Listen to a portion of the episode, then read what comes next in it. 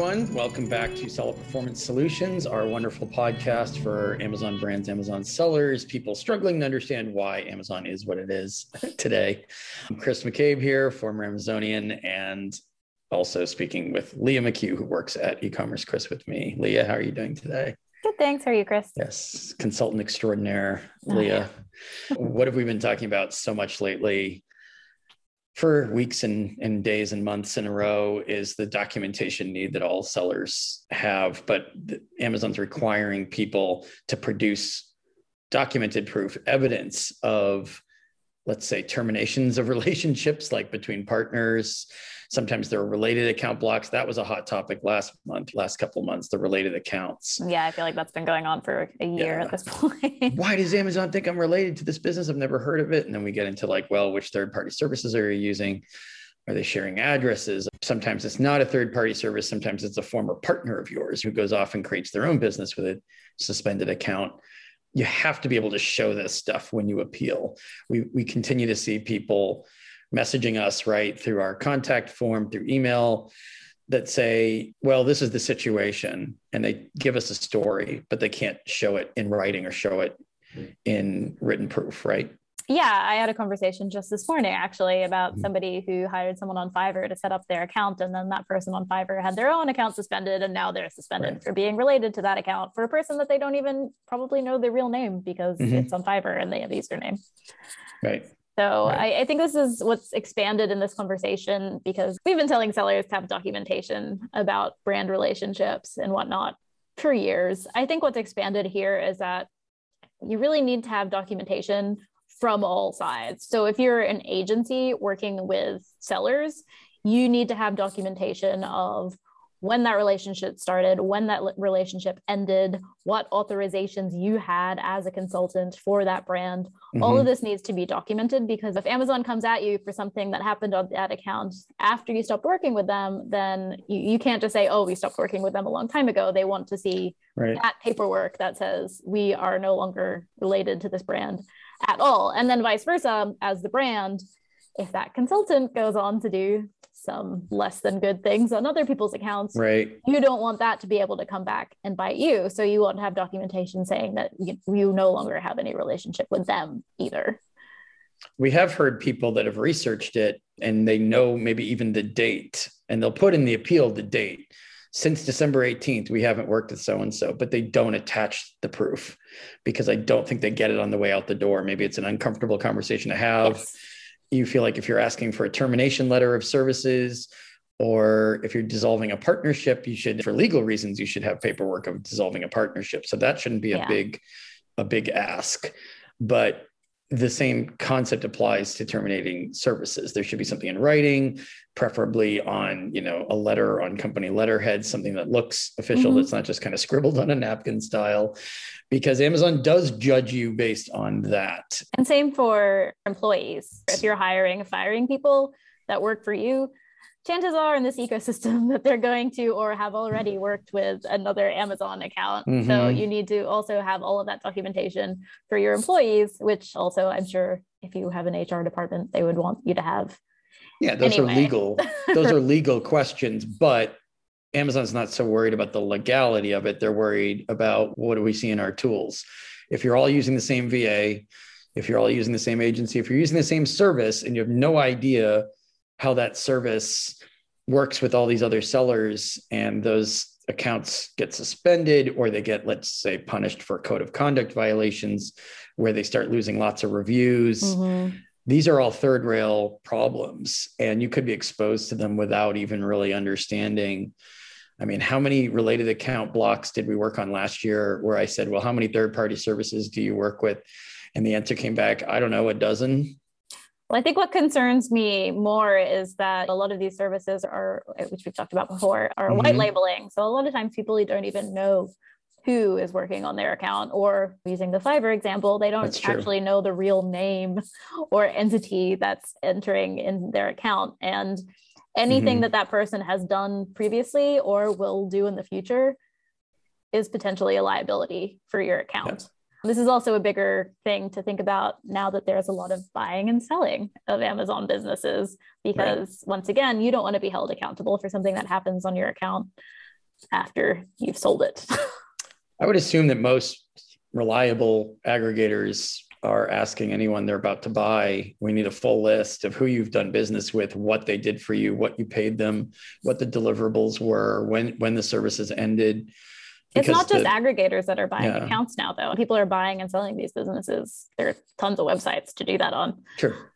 So we also had a conversation recently where somebody started selling on an account that they purchased and hadn't changed the business information on the account yet and mm. are now stuck in verification hell because they can't verify the old business information because it's not the right information.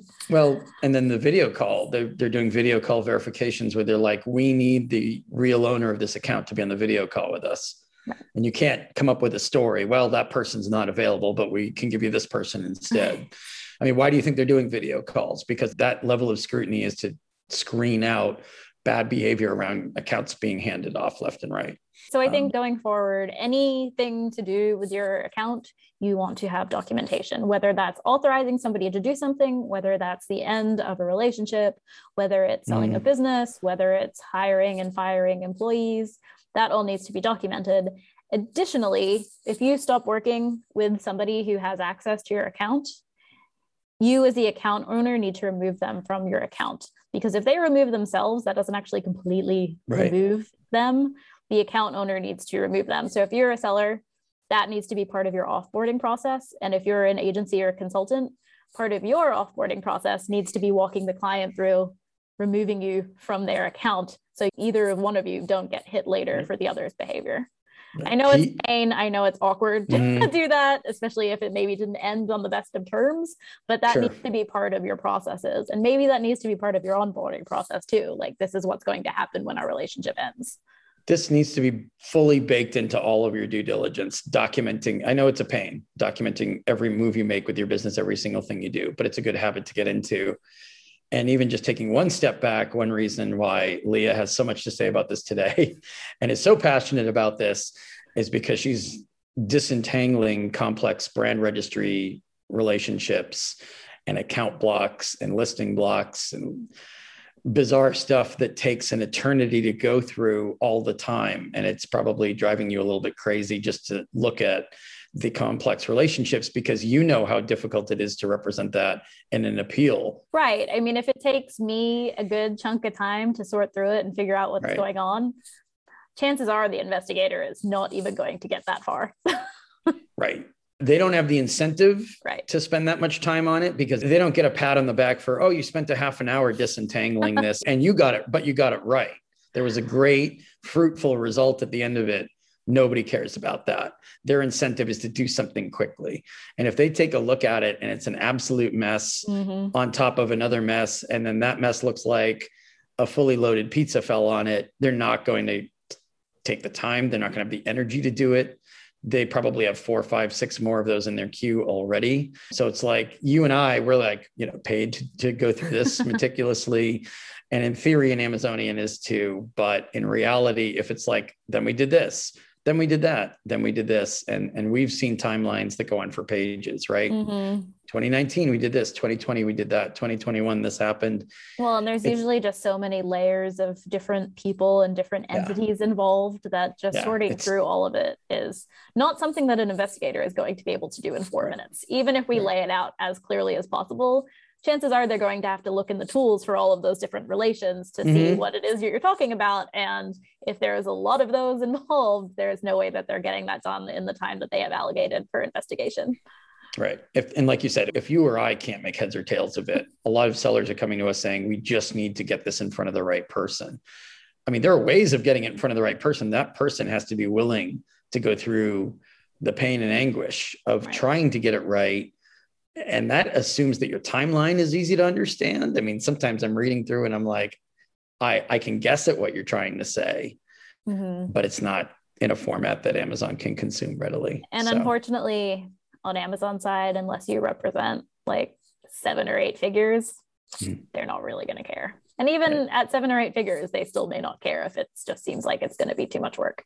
Yeah. I think unless you have an internal advocate, you know, you've got an account manager going to bat for you, or you've got a onboarding biz dev rep who's, who's going to bat for you, even the seven, eight, nine figure seller stuff, if it's too much of a headache, they will make you wait until mm-hmm you come back to them with something easier to digest, even if it means six months of lost sales. They're not going to sweat that, which sounds crazy if you're selling 100 million a year. Sure. Heed Leah's advice on this because she has seen every brand registry nightmare left, right, and center, and you don't want to go down that road. Well, and every um, related account nightmare slash yeah. failed verification nightmare. Right termination of services, dissolution of partnership. I mean, these are things a responsible business owner would get in writing and, and keep on file anyway. So this isn't a huge mental leap. It's just that it's tedious and it's a little bit of a pain. Yeah. So. And also, final note in terms of due diligence when you are bringing on people who are going to be signing into your account, if they're using their own email address, first question you should be asking them is do they sign into any other account with that email address? And if they say yes, one question if you should be working with this person because they should probably know not to do that at this point. Mm-hmm. and two make sure that they're using a unique email just for your account even if it means that you have to provide that email address and i would actually recommend that anyway because it gives you a lot more control over what they sure, do there sure a lot of reusing of emails phone numbers addresses these just tie you to other parties that you may not want to be tied to in amazon's tools i think that's what's largely understood in the related account mess but Thanks for listening today, everybody. And any questions on this? We know this is a bit of a tricky topic. Uh, feel free to let us know. And thanks again for listening to this episode of Seller Performance Solutions.